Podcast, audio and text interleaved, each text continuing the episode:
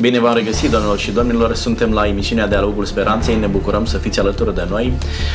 Din nou vom deschide împreună Cuvântul lui Dumnezeu, Sfânta Scriptură și vom vedea ce ne învață astăzi Duhul Sfânt și dacă ceea ce învățăm astăzi din Sfânta Scriptură se dovedește a fi de utilitate pentru viața practică de zi cu zi. Vreau să vorbim astăzi despre uh, jertfe, despre modul de închinare, despre faptul uh, că Dumnezeu a lăsat un anumit mod de închinare legitim, primit, acceptat de Dumnezeu, o închinare la care Dumnezeu răspunde și vom vedea dacă trebuie să ținem cont de ceea ce spune Scriptura în sensul acesta sau putem să ne construim un model propriu de închinare, să ne construim un propriu Dumnezeu. Ceea ce vă spun să știți că se întâmplă într-un mod real. Însă vom vedea în ocazia aceasta dacă Dumnezeu acceptă o inițiativă proprie în ceea ce înseamnă o formă de închinare diferită de ceea ce a lăsat Dumnezeu pe paginile Sfintelor Scripturi.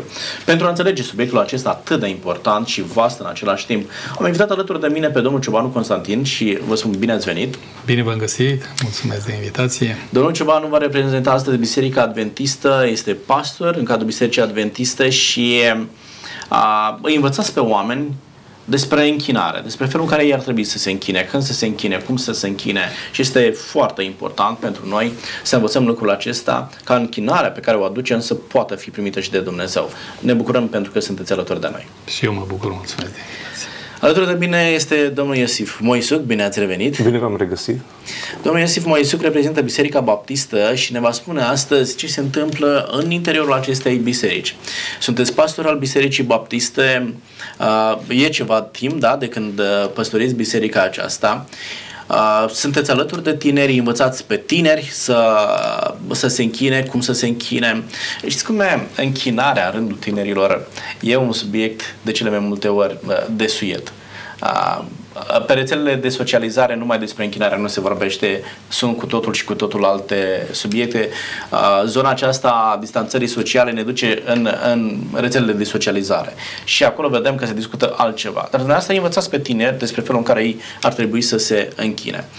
Domnilor, și pe cei mai în vârstă. Și, și pe cei mai în vârstă, sigur că da. Cu adevărat, un oraș universitar, Iașul, dar avem și categorii de vârstă de la 90 de ani, 90 ceva de ani până la copii. Și este adevărat o provocare pentru orice generație. Dar cred că cu tineri e, e mai interesant, nu? Da, da. Pentru că tinerii vor să fie non-conformiști, de ce trebuie să stau așa și nu altfel, de ce? Dar poate că discutăm și despre uh, lucrurile acestea, cât de important este o anumită postură la închinare, un anumit timp, un anumit loc și așa mai departe. Noi ne aducem aminte în Sfânta Scriptură, Dumnezeu lasă un sistem de jertfe care face parte din sistemul de închinare. Ați putea să ne spuneți, domnul Ciobanu, care era rolul jertfelor în uh, închinare și cât de mult ținea Dumnezeu la lucrul acesta? Dacă îmi permiteți mai întâi o scurtă pregătire. Vă rog. Fie că suntem conștienți, fie că nu, modul nostru de a trăi în lumea aceasta și de a ne raporta la cele din jurul nostru e un act de închinare. Orice om se închină se închină cuiva, chiar dacă el conștientizează sau nu lucrul acesta. Eu mă închin ideilor mele, mă închin serviciului meu, mă închin uh, ideologiei uh, pe care o îmbrățișează uh, și așa mai departe. Deci noi ne închinăm. Și acum, dumneavoastră ați amintit la început două modalități și eu aș mai aminti. Sunt cinci întrebări pentru mine fundamentale. Cui mă închin? Când mă închin? De ce mă închin? Unde mă închin? Și cum? Uh, cum mă închin, da? Și dacă ar fi să le luăm pe rând, pe toate, aș avea un răspuns foarte scurt. Cui mă închin? Spunea Domnul Hristos în pustia ispitirii vrăjmașului, Domnului Dumnezeului tău să te închini și numai Lui să-i slujești. Poate vom reveni la ideea aceasta. Apoi, dacă ne gândim la aspectul unde mă închin, Domnul a spus, acum se întâmplă ce se întâmplă aici, dar voi alege un loc unde voi așeza numele meu, și acolo să veniți să vă închinați și să vă aduceți jertfele voastre care reprezintă salvarea prin Domnul Hristos. Vom reveni și la ideea aceasta că e foarte importantă. Și apoi încă un lucru, cum mă închin? Adevărați închinători, spunea Domnul Hristos, femeii din Samaria se închină în duh și în adevăr. Adică îl urmăm pe Domnul Hristos ca și miel de jertfă, ca și sânge ispășitor, ca și loc în sanctuarul din ceruri, acolo unde este prezent El și mă închin Lui. Unde mă închin, nu? Și apoi, de ce mă închin? Pentru că El este Creatorul meu și El este Mântuitorul meu. În virtutea acestor două fundamentale caracteristici divine, eu mă închin lui Dumnezeu în calitate de Creator, numai El are prerogativa aceasta să mă închin Lui în calitate de Creator și de răscumpărător al meu. Și dacă e să abordăm și aspectul acesta când mă închin, Pavel spunea, rugați-vă neîncetat, mă pot închina oricând, oriunde. Însă, în mod special, când mă întâlnesc cu Creatorul meu, El a fixat un timp și vom reveni la ideea da, aceasta. discutăm lucrul acesta. Haideți da. să revenim la întrebarea noastră. Întrebarea care era rolul uh, jertfelor? Uh, prin jertfe, uh, care erau multiple, de exemplu, erau jertfe de mulțumire, erau jertfe care constituiau ardere de tot, care constituiau închinarea națiunii, care constituiau jertfa pentru vină a unei căpetenii, a poporului, a unui individ și așa mai departe, o multitudine de feluri de jertfă. Și vreau să spun, erau jertfe de sânge, care aduceau sângele ispășitor pentru curățire și iertare, da? Și de aceea Domnul a spus să vii la altarul meu acolo să întâmple lucrul acesta, nu oriunde și oricum. Poate revenim și la ideea aceasta. Și erau jertfe de mulțumire, jertfe de recunoștință, de laudă, de adorare. Cine aduce jertfă, spunem, saltire ca mulțumire, acela mă proslăvește. Deci noi suntem chemați să aducem jertfe. Și dacă ă, ne raportăm la exemplul lui Solomon, spune poporul tot mai aducea jertfe pe înălțimi. Deci jerfele aveau menirea să îl lege pe popor de Dumnezeu și de unicul mijloc de vindecare și iertare care simboliza sângele Domnului Hristos. E adevărat, în vechiul legământ, simbolizat prin sângele meilor, al țapilor, așa cum spune epistola către evrei.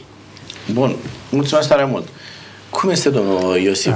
Este Ce foarte, foarte important să vedem când au început jertfele. Da. Vedeți, Dumnezeu a creat lumea, uh, apoi a creat uh, omul, bărbat și femeie, i-a dat autoritate asupra creației, asupra lumii create de Dumnezeu și uh, i-a dat responsabilitatea îngrijirii acestei, acestei creații. Și în același timp îi întărește libertatea punând în mijlocul uh, grădinii pomul cunoștinței binelui și răului și uh, uh, dându-i această um, oprire sau interzicere, zicându-i poți să te bucuri de tot, poți să mănânci din toate fruct, poți să uh, uh, îți găsești împlinirea, fericirea, dar din pomul ăla să nu mănânci. Este un act al libertății, adică Dumnezeu nu ne-a creat roboți. Și totuși, în urma ispitirii satanei, omul cade în păcat. În momentul căderii în păcat, omul se ascunde de fața lui Dumnezeu.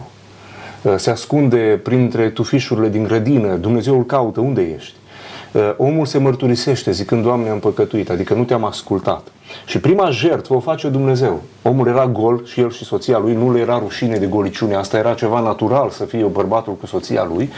Și Dumnezeu face jertfă, jertfește un animal și îl îmbracă, acoperindu-i goliciunea, acoperindu-i mai degrabă conștiința, acoperindu-i și uh, vedem că trece ceva timp, ei sunt izgoniți din grădina Edenului, copiii lor, Cain și Abel, vor să aducă jertfă.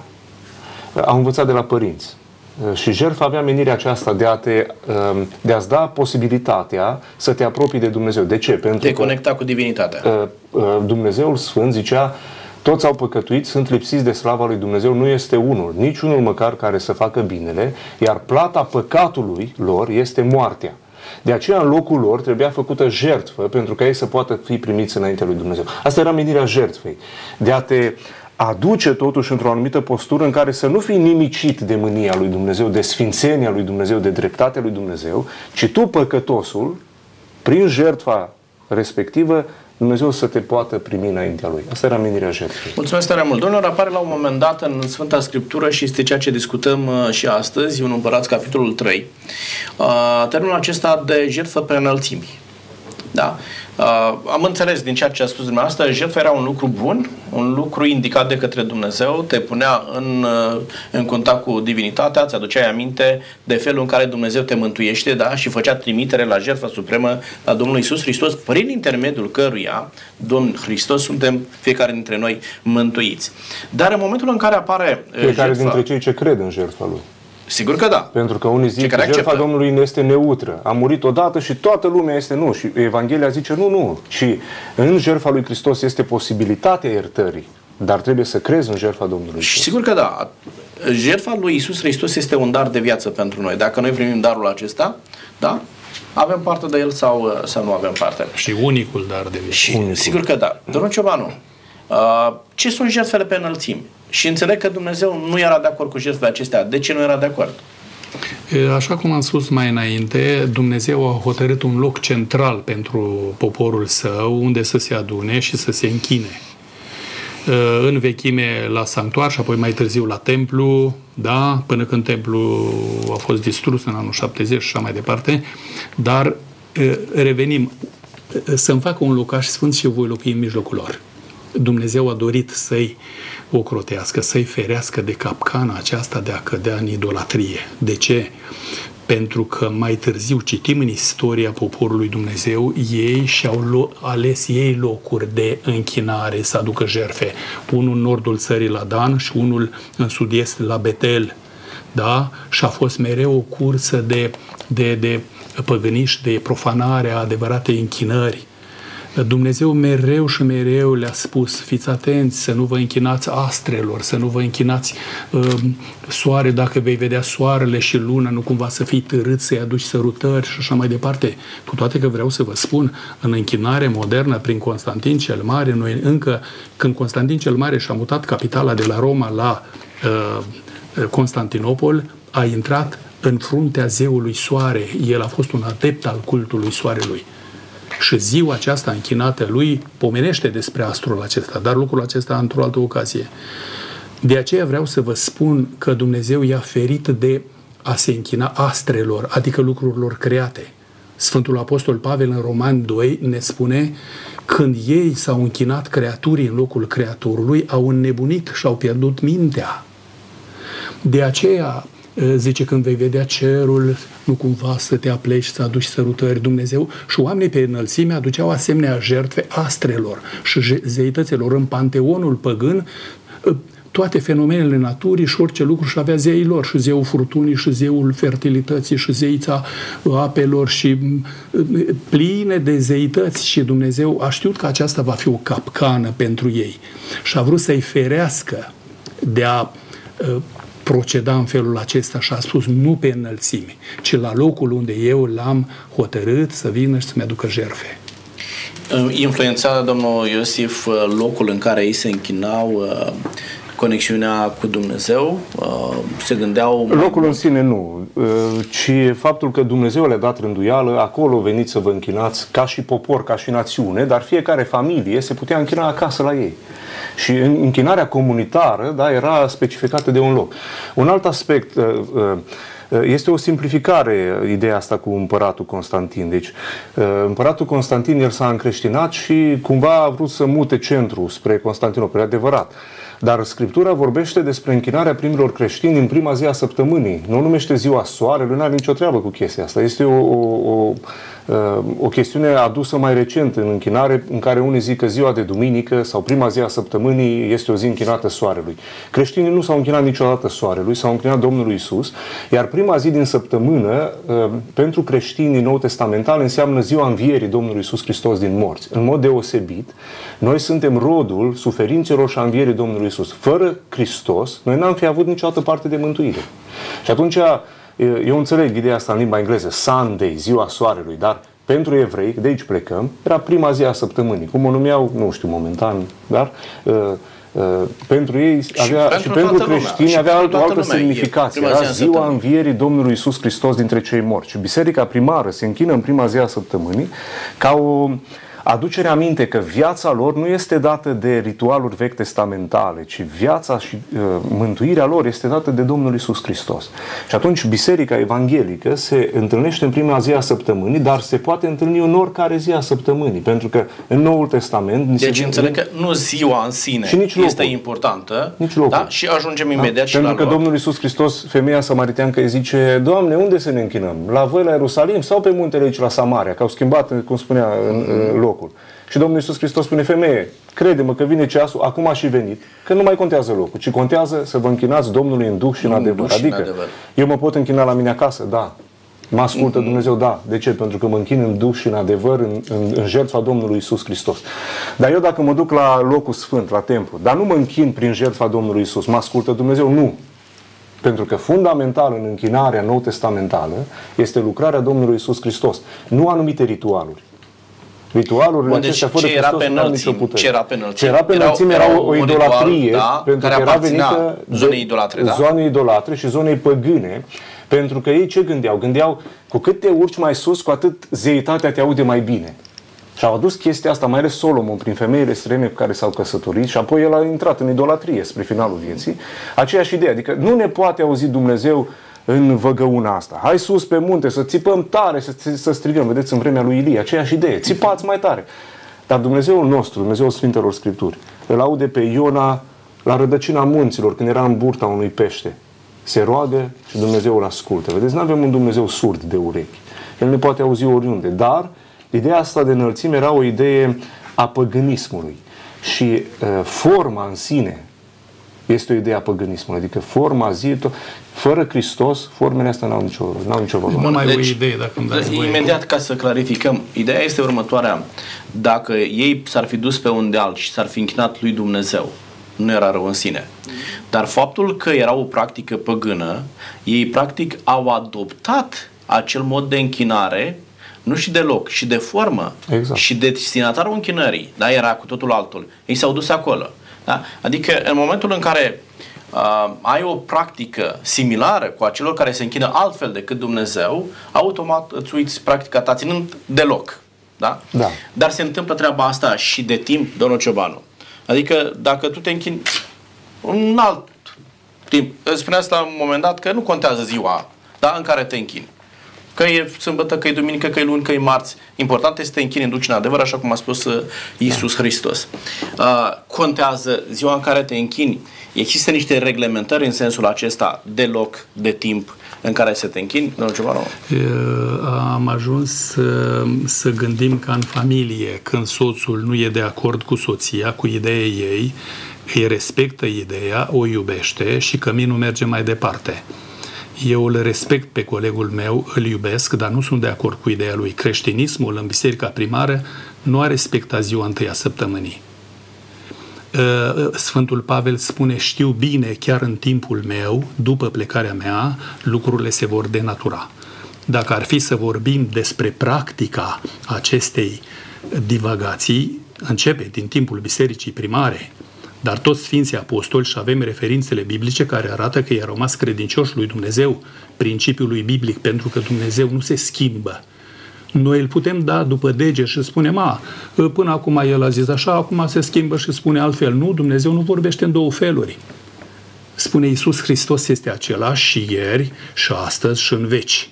Și acum, poate noi spunem, da, dar e un simplu simbol. Să nu uităm că Moise a stricat simbolul și ce a făcut? A lovit de două ori stânga. Și Dumnezeu i-a spus, gata, s-a terminat. Doamne, te rog, din toată inima, intervin, am nevoie de... Nu, nu, nu, nu. Deci să nu ne jucăm cu lucrurile închinate lui Dumnezeu, fie ziua, fie timpul, fie locul, pentru că acestea sunt lucruri care ne ajută să înțelegem că avem de face cu un Dumnezeu Sfânt, înaintea căruia heruvimii, serafimii tremură și se închină lui Dumnezeu Domnilor, și dar haideți, mereu. Să, haideți să, să mergem mai departe, de, nu aș vrea să fie un obstacol în discuția noastră. Uh, fiecare are propria lui interpretare. La pentru mine contează ziua, pentru mine nu contează. Dar ce spuneam uh, și în alte ocazii, mai puțin contează ce cred eu, ci contează ce spune Scriptura. Ce spune Scriptura la capitolul acesta? Da? Văd că am ajuns la blocajul acesta și e bine să-l deblocăm. Da, nu, nu e blocaj. Rămână și eu sunt, în, suspans, și eu da? sunt în asentimentul da, domnului da, Ciobanu. Adică, noi, noi dialogăm... Uh, ok. Uh, Din batere laptelui este ce zice, ce zice da, Scriptura? Discuție contează ziua sau nu contează? Că până la urmă noi suntem aici să le spunem telespectatorilor ce spune Scriptura. Noi avem păreri uh, diferite, le respectăm, nu e absolut nicio problemă, dar învățăm pe oameni, domnule, ce spune Scriptura? Da, și haideți aici. Ce spune Scriptura? Contează ziua sau nu contează? Ca să elucidăm treaba asta și Noi, mai departe. În, în compartimentul acesta al zilei, credem și mărturisim că ne putem închina lui Dumnezeu în orice zi. Însă, ca și comunitate, ne întâlnim în prima zi a săptămânii, adică duminica, ca o sărbătoare, o celebrare a lucrării de mântuire înfăptuite de Domnul Isus Hristos, singurul care a putut okay. să o înfăptuiască. Și în același timp avem în Scriptură evidențe multe că uh, ziua în sine nu mai are nicio importanță. De exemplu, când ne putem închina? Evrei, capitolul 4, zice, acum el hotărăște din nou o zi, astăzi. Nu? Atâta vreme cât se zice astăzi, dacă auziți glasul lui, nu vă împietriți inimile. Adică nu trebuie să aștepți până vine nu știu care zi din săptămână ca tu să te pocăiești. Dumnezeu e gata să te asculte, să-ți primească închinarea. În schimb, atunci când dăm mai multă semnificație unei singure zi și zicem mai care se închină atunci sunt ascultați de Dumnezeu, devenim nebiblici. Pentru că Dumnezeu ne poate asculta oricând, iar dacă cineva vine și face această obligativitate, nu mai este biblic. În schimb, da. eu, de exemplu, mă pot închina și sâmbăta, și marțea, și duminica. Cred că trebuie să facem uh, separația uh, între Această două libertate, elemente. slobozenie, între două elemente. dă Domnul Isus Hristos. E vorba de o închinare, da. da? Și e vorba de o zi de odihnă. Vorbim de două lucruri diferite. De, două, da. da. De închinat pot să mă rog în 24, oricare din cele 24 de ore din cele 7 zile ale săptămânii, da. oricând, oriunde, dar vorbind despre o zi de odihnă, trebuie să o delimităm foarte clar. Noi o delimităm ca principiu, una din șapte. Una nu, din șapte. Nu o delimităm a șaptea zi, gândind că de la începutul istoriei aia e, domnule, ziua uh, de sâmbătă, aia de atunci. Nu, ci noi zicem, principiul este una din șapte, o punem în închinare înaintea lui Dumnezeu. Dar în același timp în Hristos. Aveți uh, o evidență Hristos, biblică nu, care nu zice că nu contează trebuie să fie una din șapte? Da, deci Sau principiul, asta principiul creației este Dumnezeu a șaptea zi s-a odihnit. Dumnezeu a zis omul, lucrează șase zile, a șaptea odihnește-te. Da? Deci principiul ăsta, dacă vrem să-l batem în cuie neapărat a șaptea zi și începem să o numărăm de la începutul creației, nu văd evidență biblică. Am ci văd această odihnă în Domnul Isus Hristos. Pentru că tot în evrei zice, vedeți, v-am dat o zi și totuși nu ați gustat odihna. De ce?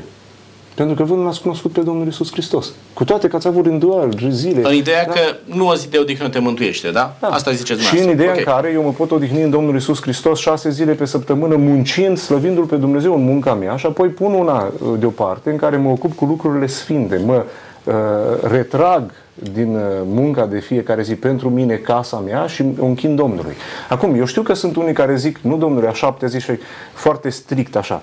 Noi păi, nu suntem nu, știți cum este. Ok, noi trebuie să vedem ce zice Scriptura, eu așa cred, și asta zice Scriptura, exact. respectând o părerea fiecăruia. Deci dumneavoastră ziceți una din șapte, nu contează care este. Dumneavoastră cum ziceți, domnul ceva? Uh, Adică, încep, cum să, încep să-l apreciez tot mai mult și să-l iubesc pe colegul meu.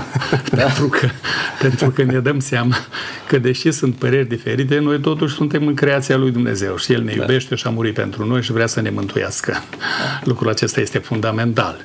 Da. În ce privește discuția lui Pavel din Evrei, să nu uităm că în capitolul 3 el spune că n-au gustat odihna aceasta din pricina necredinței lor. Iar Dumnezeu hotărăște din nou o zi pentru că au hotărât-o în Canaanul pământesc odihna pentru poporul său, n-au gustat-o și el hotărăște din nou zi și acum versetul 10, dacă tot a, s-a atins problema, spune cine se odihnește, se odihnește cum s-a odihnit Dumnezeu. Acum ne întrebăm cum s-a odihnit Dumnezeu. Domnilor, dar stați o secundă, da? pentru că ați Revenim ajuns aici. Iisus Hristos vine la un moment dat pe pământ, da? Pentru telespectatori vorbim și neapărat cei care sunt foarte familiarizați. Vine pe pământ Iisus Hristos și ne arată un mod de viețuire. Este exemplu suprem, da?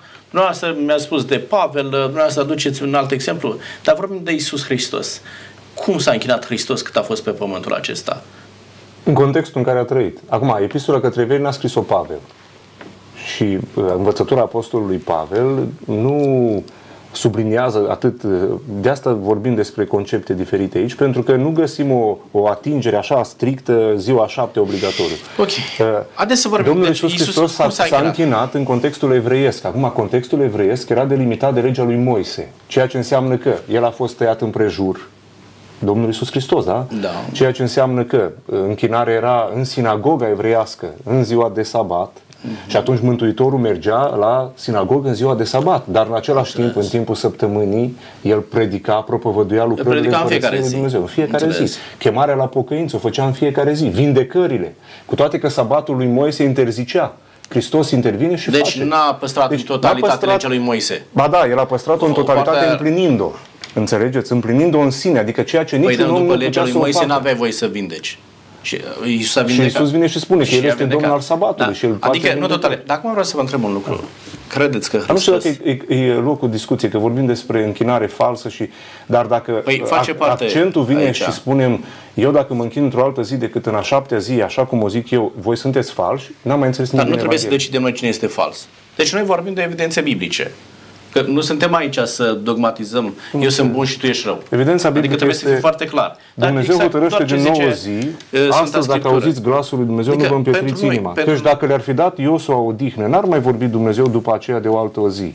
S-a schimbat în timpul lui Iosua, sâmbătă cu altă zi. Înțeleg? Nu s-a schimbat în timpul lui Iosua, că acolo nu e vorba da. de odihnă uh, Deci, ce ziceți dumneavoastră, Hristos s-a închinat sâmbătă pentru că era un context evrai, evreiesc. Hristos s-a închinat Tatălui în fiecare zi. Aduceți-vă aminte, a stat în post și rugăciune 40 de zile și 40 de nopți. Nu numai sâmbătă și cumva să calculăm așa tot la 7 zile. Mi-aduc aminte de 4 cu 16 Luca. Zice, după obiceiul său, Iisus Hristos a intrat în, în sinagogă, sinagogă da. se scula și a început Contextul să citească. Evreiesc, e un context evreiesc, dar pe mine mă interesează un lucru și de, de asta vă întrebam mai devreme. Este Hristos o persoană tipică în împrejurări tipice? Pentru că asta se înțelege în condițiile în care spunem că Hristos s-a închinat într-un context evreiesc.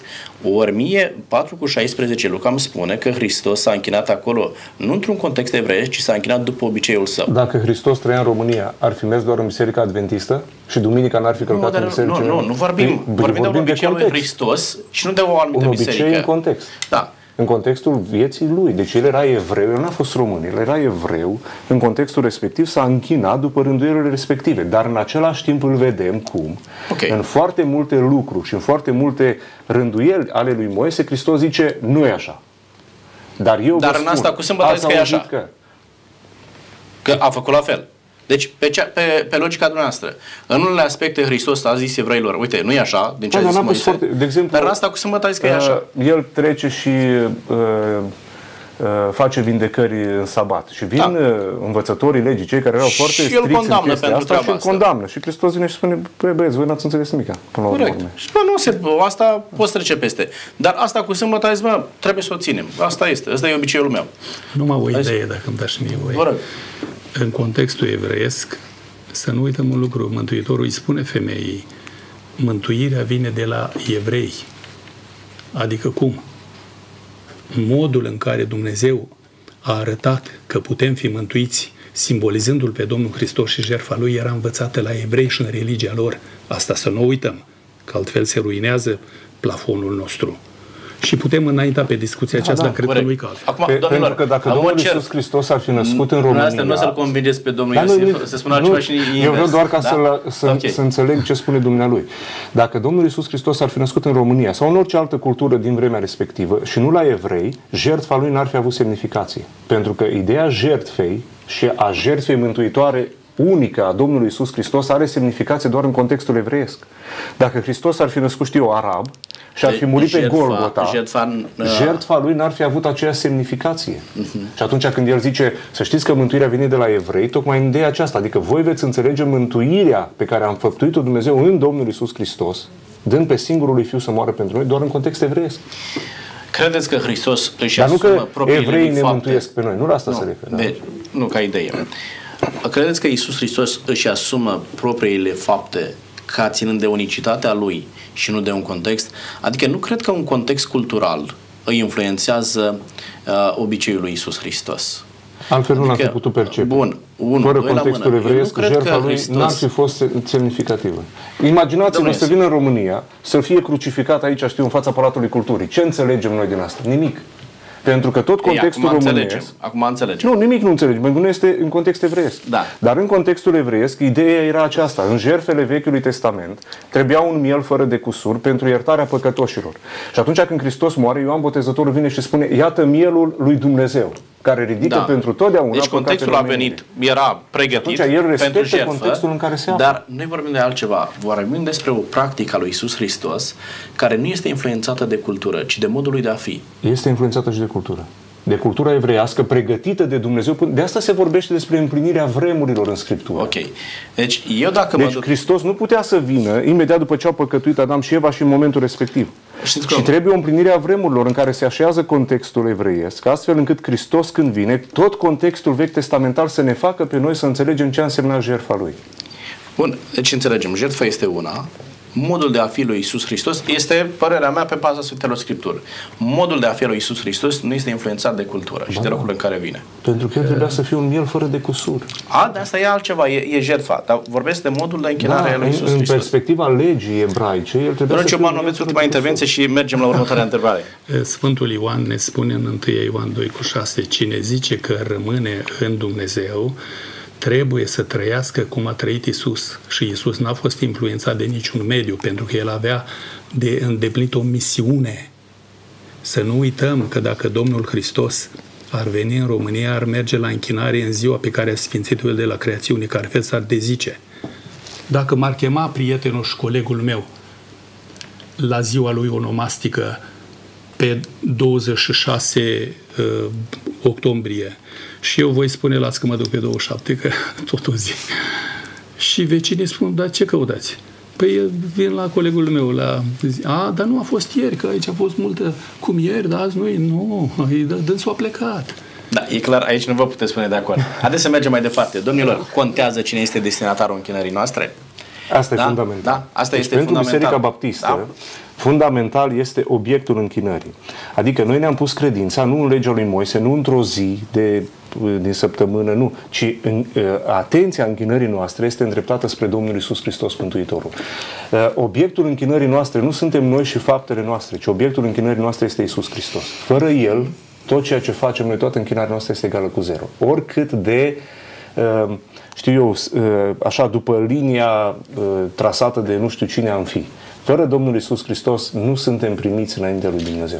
De aceea Scriptura vine și spune, voi nu v-ați apropiat de un munte, nu v-ați apropiat de nu știu ce zi, nu v-ați apropiat, ci voi v-ați apropiat de Isus Hristos. Prin El noi avem păcatele iertate și intrare slobodă înainte lui Dumnezeu. De aceea, fundamental pentru noi, ca și baptiști, ca și creștini evanghelici, este obiectul închinării. Deci este fundamental ca închinarea să fie direcționată către în Iisus prisma jertfei da? și către, dar și din pricina jertfei Domnului Isus Hristos. Deci fără El noi nu avem curățire, oricât uh, am vrea, oricât n-am vrea, indiferent cum gândim, nu? Evreii aveau tot felul de obiecte curate, necurate. Uh, nu mai există lucrurile. El generează mântuirea, da. este foarte clar. Cum este la dumneavoastră, domnul Ciobanu? Sunteți e... Uh, pe aceeași lungime de undă aici? Când m-am căsătorit și a venit soția la mine, am acceptat și ce mi-a convenit și ce nu mi-a convenit. Probabil că așa trebuie să gândim noi despre Domnul Hristos. Acceptăm și ne convine și ceea ce nu ne convine după părerile noastre. Pentru că Isus Hristos este indivizibil și inseparabil. Aici e multă discuție, nu vreau să... Însă m-aș întoarce puțin la ideea aceasta a importanței uh, închinării. Cât de mult contează, dragii mei, uh, închinarea, spune uh, Scriptura că Petru, după ce a vorbit lui Corneliu, Corneliu a vrut să se închine lui și Petru să ferește-te pentru că sunt și eu om ca tine. Când în Listra și Iconia Pavel și Barnaba a vestit Evanghelia și oamenii au dus jertfe pentru închinare, ei și-au rupt hainele, au sărit în mijloc și au spus, oameni buni, noi suntem de aceeași fire cu voi, nu faceți lucrul acesta, numai lui Dumnezeu închinați-vă.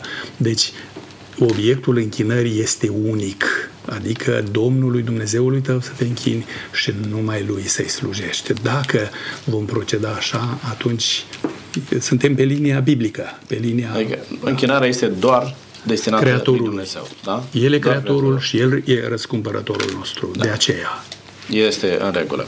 Domnilor, ce legătură este, cât de important este să-L cunoaștem cum se cuvine pe Dumnezeu ca să avem o închinare autentică? De ce vă întreb lucrul acesta?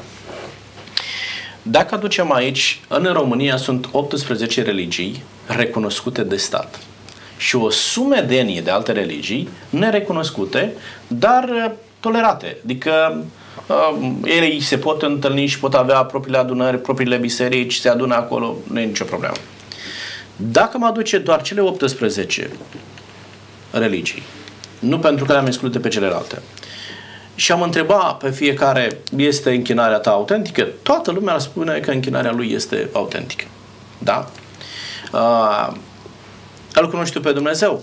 Da, eu îl cunosc pe Dumnezeu și acesta este motivul pentru care mă închin. Acum toți spun la fel că îl cunosc pe Dumnezeu, dar se închină diferit. Acum, întrebarea capitală este aceasta. Cât de important este să-L cunosc pe Dumnezeu în așa fel încât să am o închinare autentică. Da? Influențează închinarea, cunoașterea de Dumnezeu, da sau nu? Domnul Ciobanu și mine, domnul Iosif. Am vizitat o soră bolnavă de cancer acum 40 de ani în urmă. Era operată pe vremea aceea rudimentar, dădea semne că se apropie de finalul vieții. Când am intrat cu prietenul care m-a condus la dânsa, am avut o lecție de uh, desfășurare a frumuseții Domnului Hristos cum n-am avut-o nicăieri. Și atât a început să ne vorbească despre prea iubitul sufletului ei, de Dumnezeu, de Domnul Hristos, de minunile care le-a făcut în viața ei. Și m-a îndemnat să mă îndrăgostesc de Domnul Hristos, să uh, îl iubesc cu toată inima, cu tot sufletul și vă spun că am stat acolo, eu am fost încurajat prin, prin ceea ce dânsa mi-a spus, iar copiii spuneau, zice, ore în șir discută cu Dumnezeu, îl contemplă și să vedeți ce frumusețe de cuvinte adresează lui Dumnezeu câte câteodată. Vreau să vă spun ceva. După 40 de ani, are 80 și ceva de ani, dânsa trăiește.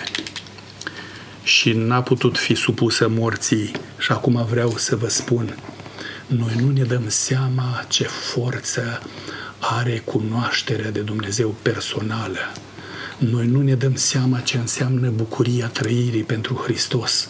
Prin Duhul Sfânt El dezvoltă în noi putere de vindecare, El dezvoltă în noi uh, frumusețea aceasta de a, de, a, de a primi mereu și mereu uh, însuflețire și viață, pentru că ne adăpăm din acel izvor. Contează modul în care îl percepe Dumnezeu și îl cunosc pe Dumnezeu contează felul închinării mele și a raportării mele la divinitate. De aceea să rugăm pe Dumnezeu să ne ajute să-L cunoaștem, cum spunea Pavel, și să-L cunosc pe El și puterea învierii Lui și părtășia suferințelor Lui, să-L cunosc din toate punctele de vedere, frumusețea caracterului său, să fiu îndrăgostit de El, să simt că fiorul dragostei Lui brăzdează E o cunoaștere personală, meu. da? E o absolut, personală. Absolut. Bun, domnule Pe baza Scripturii și a modelului său divin. De unde îl cunoaștem pe Isus Hristos? Pentru că acum ce se întâmplă? Toți spun că îl cunosc pe Iisus Hristos. Toată lumea spune treaba asta. Dar contează sursa din care mi-au informația despre Isus Hristos? Pentru că haideți să luăm în, în discuție un eveniment. Și eu îmi iau de pe social media informația, da? Cineva o ia uh, dintr-un ziar, iar altcineva o ia de la un martor ocular. S-ar putea ca acel eveniment să îmbrace forme diferite în mintea noastră în funcție de uh, mizvorul de informare. E adevărat? Contează de unde mi-au informația despre Isus Hristos în așa fel încât cunoașterea mea să fie autentică și să genereze o, o uh, închinare autentică, de unde trebuie să-mi iau informația domnului Iosif? De la sursa autentică. Uh, la ce mă refer aici? Vedeți, Dumnezeu când ni se prezintă, El ni se prezintă în Domnul Isus Hristos. Acum Isus Hristos a trăit cu 2000 de ani în urma noastră. Da. Și um, uh, atunci cum l-aș putea cunoaște? Uh, noi credem și mărturisim că El este viu, a înviat dintre cei morți, s-a înălțat la dreapta Tatălui și pregătește un loc pentru Sfinții Săi. Dar în același timp, el a lăsat ceva aici, și anume, a lăsat niște ucenici care sunt mărturisitori și au mărturisit. Uh-huh. Și au lăsat a lăsat prin Duhul Său cel Sfânt cuvântul. Eu îl pot cunoaște pe Domnul Isus Hristos analizând învățătura despre El în lumina învățăturilor din Scriptură. E adevărat că Scriptura ne avertizează zicând, în vremurile din urmă vor veni mulți care vor zice, uite-l pe Hristos acolo, uite-l partea aia altă, Hristos mincinoși. Cum îi vom ști? Îi vom ști analizându-l pe Hristosul autentic din Scriptură și punând oglinda aceasta Scripturii și analizând. Uite, ăsta este fals pentru că Hristos niciodată nu s-a făcut rob al păcatului. Hristos este sfânt. Sau, uh, cert este că Dumnezeu ni se prezintă nouă în Domnul Isus Hristos. Fără Domnul Isus Hristos nu putem cunoaște pe Dumnezeu. De aceea ni se spune, El este oglindirea slavei Lui, El este întipărirea ființei și a chipului Lui. Și uh, uh, Domnul Isus Hristos are menirea de a ne-L arăta pe Dumnezeu. Uh, unii uh, fac o portretizare uh, grotească așa a lucrurilor. Dacă vreau să-L știu, cu Scriptura în mână nu mă rătăcesc niciodată. Cu Biblia în mână îl pot cunoaște pe Domnul Isus Hristos și mai este un, un, un adevăr. Ucenicii Domnului Isus Hristos sunt născuți din Cuvântul lui Dumnezeu și din Duhul Sfânt al lui Dumnezeu. Adică El a s-a înălțat la cer, dar a lăsat promisiunea. Voi trimite Duhul Sfânt care vă va învăța, vă va mângâia.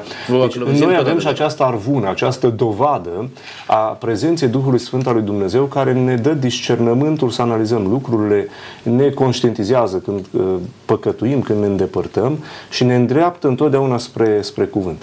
Făcea domnul Ciobanu referire la ispitirea Domnului Isus, nu?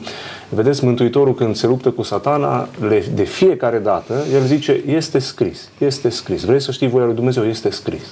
Vrei să știi cum să te lupți împotriva falsurilor, a ispitirilor satanii? Este scris. Și pentru noi cuvântul lui Dumnezeu rămâne uh, autoritate în sensul acesta. Deci am ținut să subliniez aspectul acesta. Fiecare biserică are niște scrieri particulare. Da? Și nu iau să le amintesc acum pe fiecare. Sunt niște autori care fiecare biserică spune, uite, e bine să citești și de aici. La ce vă referiți? Da. De exemplu, la Biserica Baptistă nu știu, e un autor creștin uh, care zice, nu, uite, e bine să citești și de, de aici. Uh, C.S. Lewis scrie foarte bine. Da, C.S. da, Lewis, dar, da. dar scrierile nu, e, nu sunt considerate revelate da, și sunt nu, interpretate Nu la nivelul absolută. acesta. Nu la nivelul acesta. Dar, nu, uite, e bine să ții cont de, de ceea ce spune. El ți îmbogățește. Da? Ți îmbogățește, dar nu ca și sunt valoare biserici de care au o anumită tradiție da, în scrierile lor și mă refer la bisericile da, tradiționale. Istorice, da, da, da. Sigur. Bun, acum... Ce dar în bisericile evanghelice, mă refer aici biserica, bisericile baptiste creștine după Evanghelie Pentecostale, noi judecăm totul în lumina Sfintelor Scripturi. Adică e, aici nu, avem, nu avem vreo autoritate știu eu, cum, uh, uh, pe care o punem la egalitate cu Scriptura. Adică asta este interpretarea și numai asta este. Acum, nu? dacă ar fi doar la egalitate, ar fi una, dar sunt și zone în care sunt scrieri peste Scriptură. Înțelegeți? Și aici apare problema. Da, e o problemă da? mare. Aici apare da. problema. Și de aceea trebuie să le spunem oamenilor, uh, singurul manual de studiu care îl descoperă într-un mod autentic pe Dumnezeu este Sfânta Scriptură. Da. Indiferent de biserica în care te afli. Da? Pentru adică biserica baptistă, te oprește să citești alte uh, Autoritatea scrieri. primă este, pentru că este întâi de toate și înainte ei nu este nimic, este Așa Sfânta este Scriptură. și la Biserica Adventistă, dar v-am spus, n-aș vrea să facem apologetica unei biserici aici, ci doar să spunem noi ce spune Sfânta Scriptură. Și Hristos spune, cercetați Scripturile, pentru că sucotiți că în ele aveți viața veșnică, dar tocmai ele da, mărturisesc despre mine, da? Ioan 5 cu 39. Exact, da. Adică noi trebuie să mergem la sursa care ne descoperă pe Hristos într-un mod autentic. Domnilor, vorbim de uh, mai multe biserici, de mai multe moduri de închinare, dar poate că în mintea unor uh, oameni care ne urmesc apare întrebarea aceasta. Bun, uh, Uh, îi ascultă numai pe cei din platou care vorbesc din Scriptură, îi ascultă numai pe baptiști, îi ascultă numai pe adventiști, îi ascultă Dumnezeu numai pe ortodoxi. Uh, contează religia în care te afli ca Dumnezeu să te asculte rugăciunea sau nu? Pentru că eu am o convingere. Uh, oameni din diferite religii se închină lui Dumnezeu. Și atenție, nu doar din religia creștină, și din religiile necreștine. Da? se închină lui Dumnezeu. Noi suntem ca și creștini o trăime din populația acestei planete. Dar sunt și celelalte două trăimi care se închină lui Dumnezeu. Ascultă Dumnezeu și pe oamenii din alte religii, domnul Ciobanu? E, foarte bine ați așezat discuția. Vreau să îmi exprim părerea și să spun că Dumnezeu ascultă pe oricine, din orice religie, care în mod sincer și în mod uh, smerit se raportează la Dumnezeu și imploră ajutorul său și binecuvântarea sa. Lucrul acesta este fundamental. Toți sunt copiii lui Dumnezeu, toți sunt iubiți de El, toți sunt răscumpărați de El. Unii care n-au ajuns să cunoască mai mult despre Dumnezeu, spune Sfântul Pavel în Roman 2, ei nu cunosc lucrurile legii, dar fac din fire, inspirați de Duhul Sfânt, lucrurile legii, că Duhul Sfânt vorbește conștiinței lor. Deci și cei deci, care nu au vreme, cu Scriptura. Atâta vreme cât eu nu cunosc mai mult, Dumnezeu mi acceptă puținul meu și modul de a mă închina și se fac minuni în toate religiile, foarte bine ați amintit, în toate religiile lumii se fac minuni. Problema e nu legată de minuni, problema e de faptul că atunci când vine lumina, Dumnezeu dorește ca eu să îmbrățișez lumina și să nu mă opun. Ei, aici e o altă discuție. Deci, mare atenție când eu cunosc puțin, puțin trăiesc. Când cunosc mai mult și mi se revelează pe deplin, tot mai pe deplin, cum spune în Proverbe 4 cu 12, zice că rarea celor neprihăniți e ca lumina zilei care crește până la miezul zilei, când lumina e deplină. Așa se întâmplă în viața fiecărui credincios. Care crește, pe Dumnezeu. crește, crește cunoașterea de Dumnezeu și lumina adevărului. Iar Mântuitorul se declară, se personifică și spune, eu sunt lumina lumii. Cine mă urmează pe mine nu va umbla în întuneric. Ei, să ajute Domnul ca noi să urmăm pe El în totul totului tot și atunci vom fi siguri că suntem pe stânca veacurilor. Cum este, domnule, să fie ascultă Dumnezeu pe toți sau nu? Trebuie să fim puțin atenți uh, cum, cum formulăm lucrurile. Eu cred că nu toată lumea se închine Dumnezeului Sfintelor Scripturi cred că unii oameni din diferite culturi care nu sunt creștine pot face apel la divinitate, zicând, Doamne, cine-i fi Tu dacă ești acolo, ascultă-mă. Dar când cineva vine și spune, eu sunt musulman și eu mă închin la Allah, Allah nu-i Dumnezeu Sfintelor Scripturi. Și ei se închină la un Dumnezeu inventat de cineva sau de mintea lor sau la, la Dumnezei care nu sunt. Ei sunt pur și simplu plăsmuirea imaginației cuiva, dar nu sunt. Vom descoperi la finalul istoriei că există un singur Dumnezeu viu și adevărat, Jehova, Dumnezeul Sfintelor Scripturi, Tatăl, Fiul și Duhul Sfânt. Un singur Dumnezeu în trei persoane. Este Dumnezeul pe care Biblia îl prezintă. Însă, în fiecare generație sau orice limbă de sub soare, sunt oameni care spun, Doamne, eu nu știu cine ești, nu știu cum te cheamă, dar dacă ești, ascultă-mă. Da, Dumnezeu ascultă asemenea oameni chiar și acolo. Însă, pe ce bază? Vedeți, Pavel se duce într-o familie dintre neamuri. Era o ciudățenie, se duce la sutașul Corneliu. Intră așa cu frică, băi, ce caut aici, o să mă judece evrei. Da.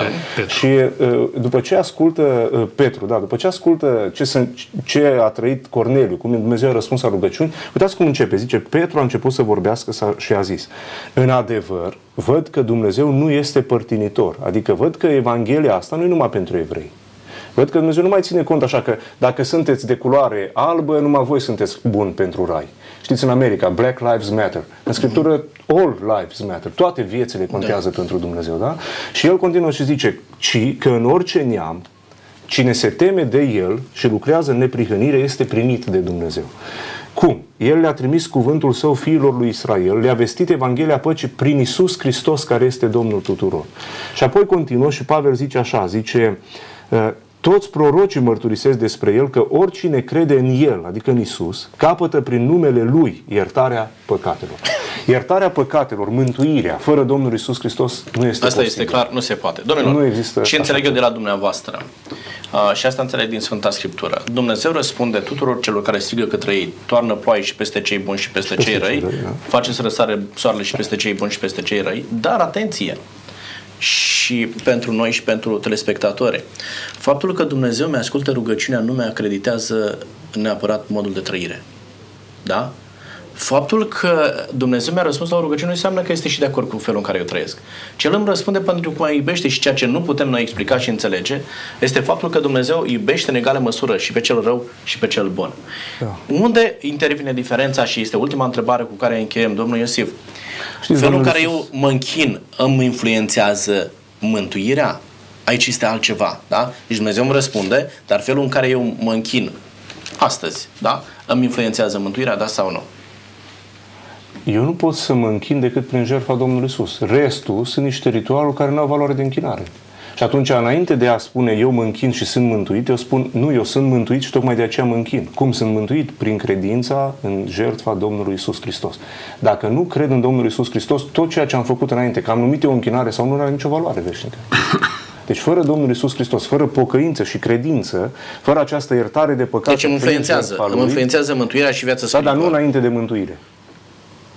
Adică eu nu pot să spun că sunt mântuit pentru că mi-a răspuns acum Dumnezeu. Vedeți, a răspuns păi, asta, Corneliu. Asta ziceam. Vine nu, un înger și zice, răspunde... Cornelie, vine Petru și îți spune cum da. trebuie să fii mântuit.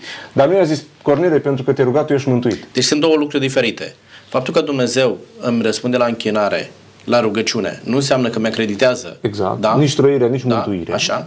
Însă, Dar mă faptul, în care, faptul în care, felul în care eu mă închin, da. îmi influențează, felul în care eu aleg să mă închin. Da? Pentru că ce se întâmplă? Mă închin. Forma pe care o aleg să închin nu contează. Dumnezeu trebuie să mă mântuiască pentru că eu mă închin. Nu poți să mergi pe sistemul nu. ăsta de gândire. Da? Adică forma de închinare îmi influențează uh, viața spirituală și implicit mântuirea. Mântuirea da? influențează forma de închinare. Dacă eu accept Dacă nu acceptă, dacă accept, toată aceea este o falsitate, voi, nu este voi avea, voi avea o formă de închinare falsă. autentică. Da? da? da? da? Adică asta influențează. Vă rog. De trei lucruri ne vom mira în cer. Să ajute Domnul să ajungem acolo. Doamne ajută. Ne vom mira că cei pe care am crezut că nu-i vom vedea au fost niște ticăloși, niște nenorociți. Îi vom vedea acolo, pe unii. Pe unii care vom crede că merită să fie acolo, nu-i vom vedea. Să ferească Domnul să nu, să nu fiu și eu ca fariseul care zic, eu, păi, uite ce meritam eu. Și ne vom mira de un lucru cel mai mult și anume că și eu, un păcătos ca mine, sunt și eu Suntem acolo. acolo. Deci atâta vreme cât eu n-am posibilitatea să-L cunosc pe Dumnezeu, El îmi acceptă închinarea. Când lumina vine, apare și responsabilitatea. Mulțumesc tare mult! Domnilor, este foarte important ce a spus dumneavoastră și cred că și de folos pentru cei ce ne-au ascultat. Uh, stimați telespectatori, ne bucurăm pentru că ați fost alături de noi astăzi. Tot ceea ce vă putem spune pe finalul acestei emisiuni este că Dumnezeu iubește pe toată lumea, însă dragostea pe care o primim din partea lui Dumnezeu trebuie să se convertească într-un mod de închinare autentic, un mod de închinare pe care îl găsim pe paginile Sfintelor Scripturi. De aceea, haideți să rugăm pe Duhul Sfânt să ne ilumineze, să putem înțelege ceea ce vrea Dumnezeu de la noi, să înțelegem din Sfânta Scriptură cine este și cum este Dumnezeu, iar modul nostru de închinare să aducă o viață autentică pe pământul acesta, dar și slavă la adresa numele lui Dumnezeu. Vă mulțumim pentru că ați fost cu noi. Până data viitoare, Dumnezeu cu kunna gilla det vidare.